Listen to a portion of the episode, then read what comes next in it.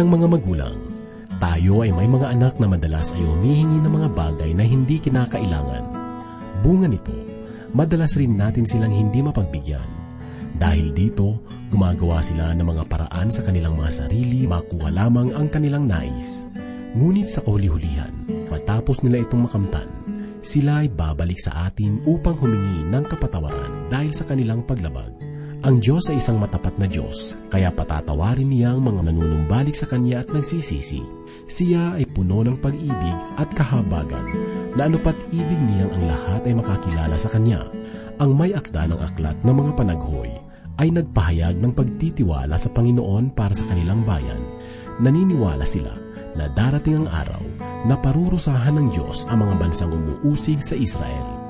Ang mensahe na ating mapapakinggan sa mga sandaling ito ay ahanguin sa ikatlong kabanata ng Aklat ng Panaghoy, talatang 4 hanggang kabanatang 5, talatang 22.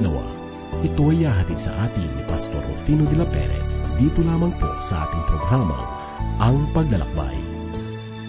Panginoon, ako'y nagbabalik sa iyo Turuan mo akong maging mabuting anak na masunurin sa'yo. Panginoon, ako'y nagbabalik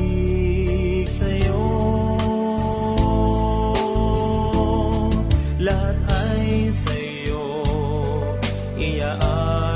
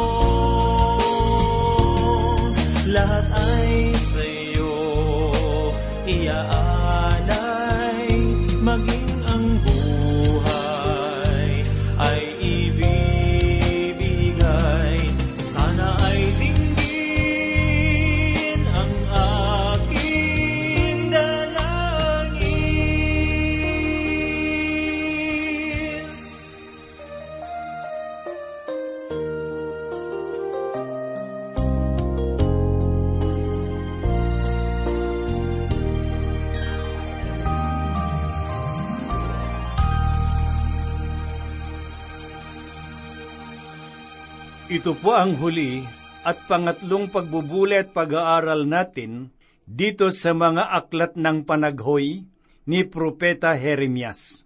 Muli pong sumasa inyo ngayon ang inyong kaibigan at pastor sa Himpapawid, Rufino de la Peret. Hahanguin po natin ngayon ang ating pag-aaral dito sa ikatlong kabanata at simulan po natin sa ikaapat na talata hanggang sa ikalimang kabanata talatang dalawampu at dalawa. Basahin po natin ang pahayag ni Propeta Jeremias dito sa ikatlong kabanata mula sa ikadalawampu at isang talata hanggang ikadalawampu at apat na ganito po ang kanyang sinabi. Ngunit ito'y naalala ko kaya't meron akong pag-asa. Ang tapat na pag-ibig ng Panginoon ay hindi nagmamaliw, ang kanyang mga habag ay hindi natatapos. Sariwa ang mga iyon tuwing umaga. Dakila ang iyong katapatan. Ang Panginoon ay aking bahagi, sabi ng aking kaluluwa, kaya't ako'y aasa sa Kanya. Mga kaibigan, sa pagkakataong ito ay ginugunita ni Propeta Jeremias ang mga nakaraan sa kanyang karanasan. Nagpahayag siya ng propesiya ng hatol na mangyayari sa Jerusalem at siya ay nananatiling nakatindig sa mga guho ng Jerusalem samantalang isinusulat niya ang mga panaghoy na ito. Tanging ang mga talatang ito ang nagbibigay pag-asa sa buong limang kabanata ng panaghoy. Sinabi ni Propeta Jeremias, sa pamamagitan ng awa ng Diyos, kaya tayo ay hindi natutupok sapagkat dakila ang kanyang katapatan. Ang mga iyon ay sariwa tuwing umaga, dakila ang kanyang katapatan. Sa kabila ng mga paghatol ng Diyos, ay nakikita pa rin ni Propeta Jeremias ang kamay ng Diyos na puno ng awa dahil lamang sa awa ng Diyos kaya't sila ay hindi ganap na natupok. Ang kanila bang pagkakaligtas sa ganoong pangyayari ay isa bang himala para sa kanila? Hindi po. Lahat ng iyon ay dahil sa dakilang katapatan ng Diyos. Ipinangako ng Diyos kay Abraham na magmumula sa kanya ang maraming bayan, at ito ang bayan na kanyang sinabi. Ipinangako niya kay Moises na sila ay makakarating sa lupang pangako. Ipinahayag rin niya kay Josue na sila ay mananatila sa lugar na iyon. Ipinangako rin ng Diyos kay David na may isa na magmumula sa kanyang lipi na magahari sa kanyang trono magpakailanman. Ipinahayag ng lahat ng mga propeta na hindi ganap na wawasakin ng Diyos ang kanyang bayan, subalit sila ay kaniyang hahatulan dahil sa kanilang mga kasalanan. Ang Diyos ay tunay na matapat. Ang mga matapat na nalabi ng Israel ay mananatili at sila ay magiging isang dakilang bayan. Ngayon ay lumipat naman po tayo ng ating pag-aaral at pagbubulay sa ikaapat na kabanata ng mga panaghoy. Ang ikaapat na kabanata ay isang pagninilay habang si Propeta Jeremias ay nakatayo sa mga guho at abo ng dating Jerusalem, ay inilalarawan niya ang mga nakapangingilabot na pagkakawasak ng kanyang bayan at ang pagkakabihag ng kanyang mga kababayan kailangan po nating harapin ang katotohanan na ang Diyos ay makatarungan at siya ay Diyos ng pag-ibig. Hinahatulan ng Diyos ang kasalanan at makatarungan siya sa paggawa nito. Ang Huda ay hindi tumatanggap ng ganap na paghatol ng Diyos dahil sa kanyang awa. Ipinahayag ni Propeta Habakuk sa ikatlong kabanata, talatang dalawa ang ganito, sa kapuotan ay alalahanin mo ang kaawaan. Kailanman ay hindi nakakalimutan ng Diyos ang maging mapagpatawad. Laging merong paraan upang magkaroon ng kaligtasan ang bayan ng Diyos. Iyon ay kung susunod sila sa kanyang mga layunin at mga panukala. Basahin po natin ang ipinahayag ni Propeta Jeremias sa unat ikalawang talata. Malabo na ang ginto na bago na ang dalisay na ginto. Ang mga banal na bato ay nakakalat sa dulo ng bawat lansangan. Ang mahahalagang anak ng sayon na kasimbigat ng dalisay na ginto, ano't pinapahalagahan na waring mga sisidlang lupa na gawa ng mga kamay ng magpapalayok. Mga kaibigan, inihambing ni Propeta Jeremias ang mga kalalakihan ng sayon na isang ginto. Ang mga kalalakihan ng Huda ay tulad ng isang mahalaga at mamahaling sisidlan, ngunit ngayon ay tulad na lamang sila ng mga sisidlang yari sa lupa. Ang mga ito ay nababasag. Iyon ang panganib sa pakikipagdigma, sapagkat naubos ang kanilang mga mahuhusay na kalalakihan dahil sa digmaan. Marami ang nagsasabi na dapat ay maging mataas ang pagtingin natin sa ating sarili. Ipinahayag ni Apostol Pablo na huwag nating ilagay sa isipan na tayo ay mas mataas kaysa sa iba, sapagkat kung ganoon ang ating gagawin, ay tiyak na makikita natin na tayo ay tela mga sisidlang gawa sa putik. Sa aklat ng ikalawang Timoteo ay inihalintulad ni Apostol Pablo ang mga mananampalataya sa isang sisidlang gawa sa putik.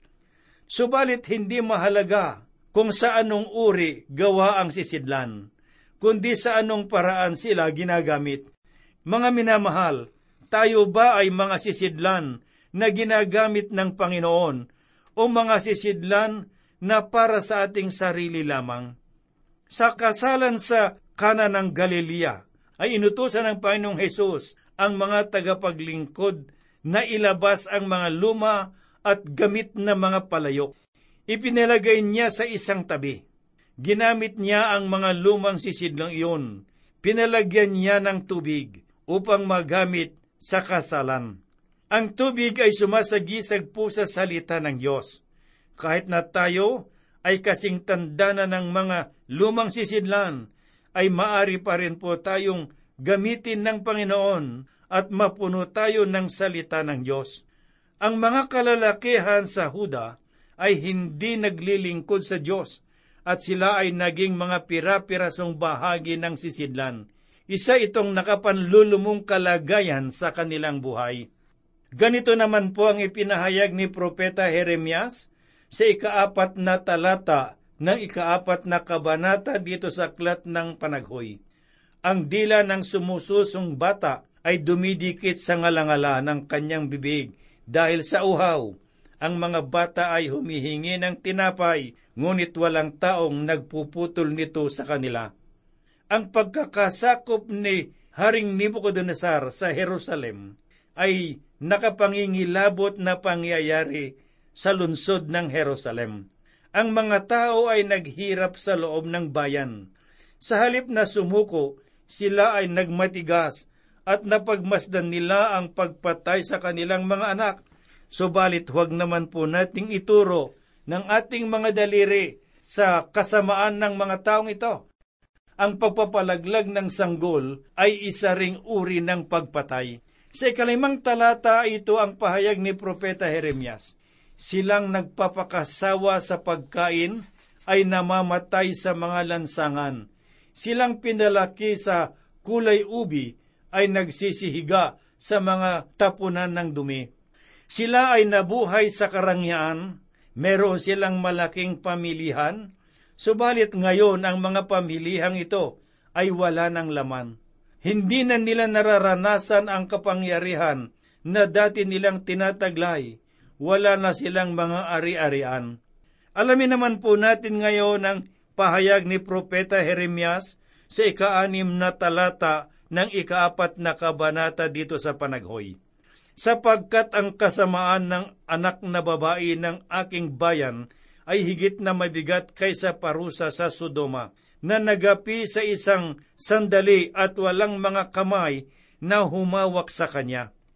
Ang Sodoma at Gomora ay hinatulan ng Diyos, subalit mas mabigat na hatol ang iminigay sa lungsod ng Jerusalem. Bakit kaya ganoon? Sapagkat ang kasalanan ng Jerusalem ay mas malala kaysa sa kasalanan ng Sodoma at Gomora. Ang Sodoma at Gomora ay winasak dahil sa imoralidad at kalaswaan. Iyon ay kakilakilabot na mga kasalanan. Subalit, meron pang mas masahol dito. Kakilakilabot sa isang tao na nauupo sa mga upuan ng mga simbahan, pinakikinggan ng Ebanghelyo at walang ginagawa pagkatapos nito. Hindi nakikita sa kanilang buhay ang tunay na bunga ng ibanghelyo na kanilang napakinggan. Mga kaibigan, si Yesu Kristo ay namatay para sa atin. Siya ay meron pang habag para sa mga tumalikod sa Kanya. At kung ang Diyos ay nagbigay ng hatol, mas mabigat pa ito sa paghatol na ibibigay sa mga taong hindi naniniwala sumasampalataya doon sa mga kabundukan. Huwag ninyong alalahanin ang mga taong nasa kabundukan na hindi naniniwala sa Diyos. Bagkus ay mas alalahanin ninyo ang inyong kalagayan sa harapan ng Panginoon. Ano ba ang inyong naging tugon sa iniaalok na biyaya ng Diyos upang kayo ay tumanggap ng kaligtasan? Basahin po natin ang ikapitong talata na sinabi ni Propeta Jeremias ang kanyang mga pangunahing tao ay higit na dalisay kaysa niebe, higit na maputi kaysa gatas. Ang kanilang katawan ay higit na matipuno kaysa kural. Ang ganda ng kanilang anyo ay parang safero. Napakaganda ang sinasabi sa talatang ito. Napakagandang pagmasdan ng lahat ng panlabas na anyo ng mga gusali ng simbahan ngayon subalit ang lahat ng mga ito ay panlabas lamang. Ang mahalaga ay ang panloob na pagbabago ng mga tao na pumapasok sa simbahan. Hindi ako salungat sa mga magaganda at magagarang gusali ng simbahan, subalit nakapanlulumong makita na ang mga tao sa loob ay hindi mga bagong nilalang kay Kristo. Ginagawa pa rin nila ang mga lumang pagkatao, ang dating kasalanan ay makikita pa rin sa kanilang buhay. Ganoon ang larawan ng mga mamamayan sa Huda na ipinakita sa atin ni Propeta Jeremias Pakinggan naman po natin ang ipinahayag niya sa ikasyam na talata na ganito po ang kanyang sinabi. Mabuti pa ang mga pinatay sa tabak kaysa mga pinatay sa gutom, sapagkat ang mga ito ay nangihina at nagkakasakit dahil sa kawalan ng mga bunga ng lupain. Bagamat nasaksiyahan ni Propeta Jeremias ang nakapangingilabot na pagkawasak sa Jerusalem, at pagpatay sa mga tao, ay sinabi niya, mas nanaisin pa niyang namatay kaysa mabuhay, sapagkat ang kalagayan ng mga nalabi ay kakilakilabot. Basahin po natin ang ipinahayag ni Propeta Jeremias sa ikasampung talata. Niluto ng mga kamay ng mga mahabaging babae ang kanilang sariling mga anak. Sila'y naging mga pagkain nila dahil sa pagkawasak ng anak na babae ng aking bayan. Ganito rin ang pangyayari noong wasakin ni Titos ang Jerusalem, mga pitumpung taon matapos mamatay ang Panginoong Heso Kristo. Ang mga tao ay nagutom, kaya't kailangang ibigay ng mga ina ang kanilang mga sanggol upang magsilbing pagkain. Kung ating iisipin, napakasama ng mga tao noon Subalit ngayon, ang ibang mga kababaihan ay nagpapalaglag ng kanilang mga sanggol mula sa kanilang sinapupunan. Ito ay tahasang pagpatay sa kanilang mga anak. Niloob ng Diyos na ang mga kababaihan ay magkaroon ng kakayanan na magsilang ng sanggol. Kaya't kung ang isang babae ay nagdalang tao, ang layunin ng Diyos sa sanggol na iyon ay mailwal sa sanglibutang ito. Sa panahon na ang sanggol ay ipaglihi, siya ay isa ng ganap na tao at kung ito ay ipalaglag ninuman ng mga kababaihan, ay itinuturing na ito ay isang krimen o pagpatay. Dito sa ikalabing tatlong talata ay sinabi ni Propeta Jeremias, Ito'y dahil sa mga kasalanan ng kanyang mga propeta at sa mga kasamaan ng kanyang mga pari na nagpadanak sa gitna niya ng dugo ng mga matuwid. Sapagkat ang mga bulaang propeta at mga pari ay hindi ipinapahayag sa mga tao ang katotohanan, sila ang may sala sa mga pagpatay. Ang sino mang mga ngaral na hindi nagpapahayag ng mga salita ng Diyos at hindi nagsasabi kung papaano sila magkakaroon ng kaligtasan, ay maibibilang sa ganitong kalagayan. Hindi ko sinasabi na ito ay ipinahayag ng Diyos. Ang sinabi ng Panginoon ay kung hindi mo ipangangaral ang kanyang mga salita, ikaw ay merong pananagutan sa kanila. Ganito naman po ang ipinahayag ni Propeta Jeremias sa ikalabing anim na talata ng Kabanatang apat. Pinangalat sila ng Panginoon, sila ay hindi na niya pinahalagahan hindi nila iginalang ang mga pari, hindi nila nilingap ang matatanda. Hindi pinansin ng mga tao ang mga nagpapahayag ng salita ng Diyos. Si Jeremias ay propeta ng Diyos at siya man ay hindi nila pinakinggan. Ang Diyos ay humahatol sa mga taong tulad nila. Pakinggan po natin ang nasusulat na sinabi ni Propeta Jeremias dito sa talatang labing pito. Nanlabo na ang aming mga mata sa paghihintay ng tulong na hindi naman dumating sa aming pagbabantay, ay naghihintay kami sa isang bansang hindi makapagliligtas. Ito ay isang bagay na dapat matutunan ng maunlad na Israel.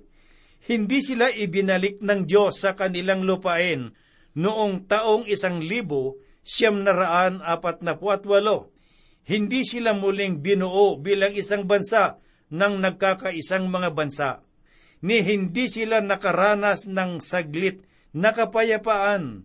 nagpapatuloy ang digmaan at banta ng himagsikan. Sila ay tumalikod sa Diyos, kaya't hindi sila ibinalik sa kanilang lupain. Sa aking pananaw, ang pagbabalik ng mga Hudyo ay isang dakilang bagay. Sinabi ng isang manunulat, walang katulad sa kasaysayan ng mundo na isang bayan ay madala sa pagkabihag sa loob ng 77 taon ay muling makababalik sa kanyang bayan at dating pamumuhay. Sa halos anim na raang taon, ang bayang ito ay muling nagkawatak-watak sa iba't ibang bahagi ng sanglibutan sa loob ng dalawang libong taon at pagkatapos ay muling ibabalik ang kanyang pagkakakilanlan. Ang mga pangyayari sa bayang ito ay nag-udyok sa ibang mga bayan na manumbalik sa Diyos. Ipinahayag ng Diyos na ang problema ay ang paghingi ng tulong ng Huda sa Ehipto. Ang Ehipto ay hindi tiyak na pagmumula ng tulong, bagkus ito ay naging isang kaaway. Alamin naman po natin ang pahayag ni Jeremias sa kadalawampung talata ng kabanatang apat dito sa aklat ng panaghoy. Sinabi niya, ang hininga ng mga butas ng aming ilong, ang pinahiran ng Panginoon ay kinuha sa kanilang mga hukay na tungkol sa Kanya ay aming sinasabi sa kanyang mga lihim ay mabubuhay kami na kasama ng mga bansa. Ang pagkakalarawan sa mga taong iyon ay tulad sa ating panahon na nakakahalubilo ang mga di mananampalataya sa Diyos. Si kadalawamput dalawang talata ay ganito naman po ang pahayag ng propeta. Ang parusa sa iyong kasamaan ay naganap na, o anak na babae ng sayon, hindi ka na niya pananatilihin pa sa pagkakabihag. Ngunit ang iyong kasamaan o anak na babae ng idom ay kanyang parurusahan, ilalantad niya ang iyong mga kasalanan. Sinasabi po sa talatang ito, nang matapos ang paghatol, ay ipinangako ng Diyos na sila ay muling ibabalik sa kanilang lupain. Ngayon ay lumipat naman po tayo ng ating pag-aaral at pagbubulay sa ikalimang kabanata dito sa Aklat ng Panaghoy. Ang ikalima at huling panaghoy ni Jeremias ay isang panalangin. Basahin po natin ang kanyang pahayag dito sa unang talata ng ikalimang kabanata. Alalahanin mo, O Panginoon, kung ano ang nangyari sa amin, iyong masdan at tignan ang aming kahihiyan. Sa talatang ito ay makikita po natin na nawala ang karangalan at paggalang sa kanya ng ibang mga bansa. Ipinahayag ni Propeta Jeremias mula sa ikalabing isa hanggang ikalabing tatlong talata ang ganito. Ang mga babae sa Sayon ay ginahasa nila, ang mga dalaga sa mga bayan ng Huda, ang mga pinuno ay ibinitin sa kamay nila. Hindi iginagalang ang matatanda, ang mga binata ay pinagtrabaho sa gilingan, at sa bigat ng kahoy ang mga bata ay nagpasuray-suray. Ang kanilang mga kababaihan ay ginahasa at ang kanilang mga prinsipe ay binigti at tuluyan nang nawala ang lahat sa kanila. Ang mga kabataang lalaki na nakaligtas ay ginawang alipin upang magtrabaho para kay Haring Nebuchadnezzar. Sangayon naman po sa ikalabing limang talata, ang kanilang mga puso ay nawalan na ng kagalakan. Ganito po ang sinabi ni Propeta Hermias, Ang kagalakan ng aming puso ay huminto na, ang aming pagsasayaw ay napalitan ng pagluksa. Ganito naman po ang ipinahayag ng propeta mula sa ikalabing siyam hanggang sa ikadalawamput isang talata ng ikalimang kabanata. Ikaw, O Panginoon, magpakailanman ay naghahari ang iyong trono ay nananatili sa lahat ng salinlahi. Bakit mo kami nililimot magpakailanman? Bakit mo kami pinabayaan ng kay tagal? Ibalik mo kami sa iyo, O Panginoon, upang kami ay makapanumbalik. Ibalik mo ang aming mga araw na gaya ng una. Ito ang panalangin ni Propeta Jeremias para sa kanyang mga kababayan. Dapat po nating matutunan ang aral na ito bago mahuli ang lahat. Kailangan nating magbalik loob sa Diyos. Si Daniel Webster ay nagpahayag ng tela isang propesya. Kanyang sinabi, kung ang mga babasahin ukol sa Diyos ay hindi na ipakalat sa iba't ibang dako ng daigdig at ang mga tao ay hindi nanunumbalik sa Diyos, hindi ko alam kung ano ang kahihinatnan ng ating bayan. Kung ang salita ng Diyos ay hindi paniwalaan, ang gawain ng Diablo ay mananaig magpakailanman. Kung ang kapangyarihan ng Ebanghelyo ay hindi nararamdaman sa buong lupain, ay mangingibabaw ang katiwalian at ang kadiliman ay mananaig na walang hanggan. Mga kaibigan at mga kapatid, kahanga-hanga ang mga pahayag na ito ni Propeta Jeremias. Nawa ay matuto tayong makinig at unawaing mabuti ang salita ng Diyos, sapagkat ang pananampalataya ay bunga ng pakikinig.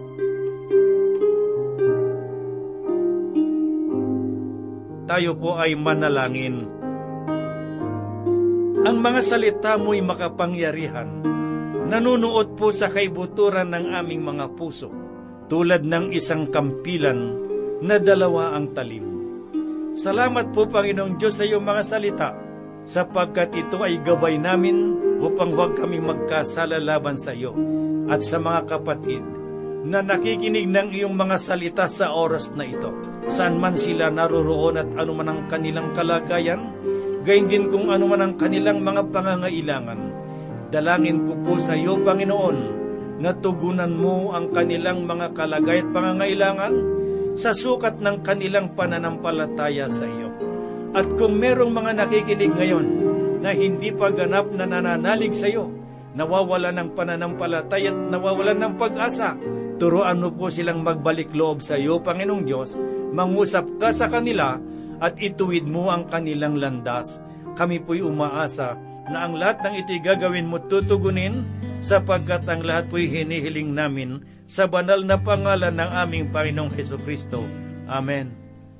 Kapag naikot mo na ang buong daigdig, kapag nalibot mo na ang lupa, ngunit sa iyong hinaing walang nakinig, tila ba lahat walang saysay?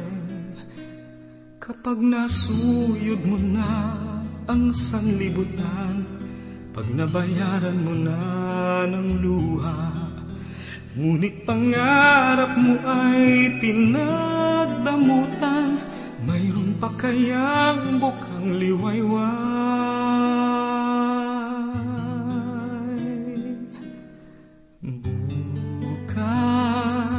May naghihintay na bukas sa pagdidilim ng langit.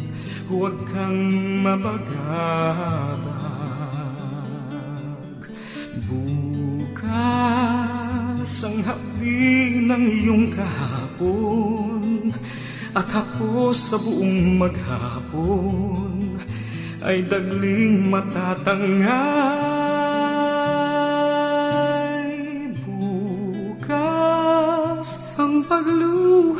Ay amuhin makukuha niyang baguhin ang iyong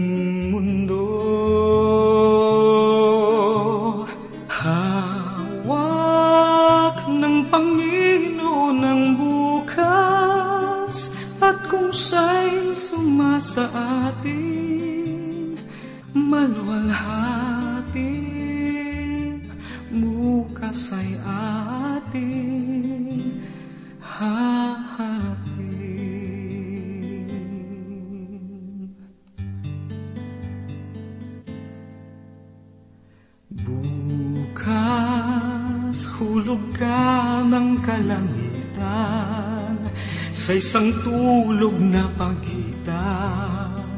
Buhay ay liliwanag.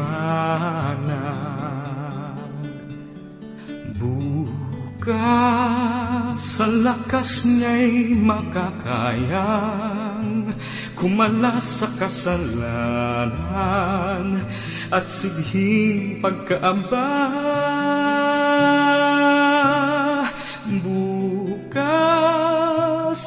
Matibay kang sandigan Kung si Jesus ang panaligan Sa iyong buhay. Hawak ng Panginoon ng bukas At kung siya'y sumasa atin Manualhati bukas ay atin. Ha-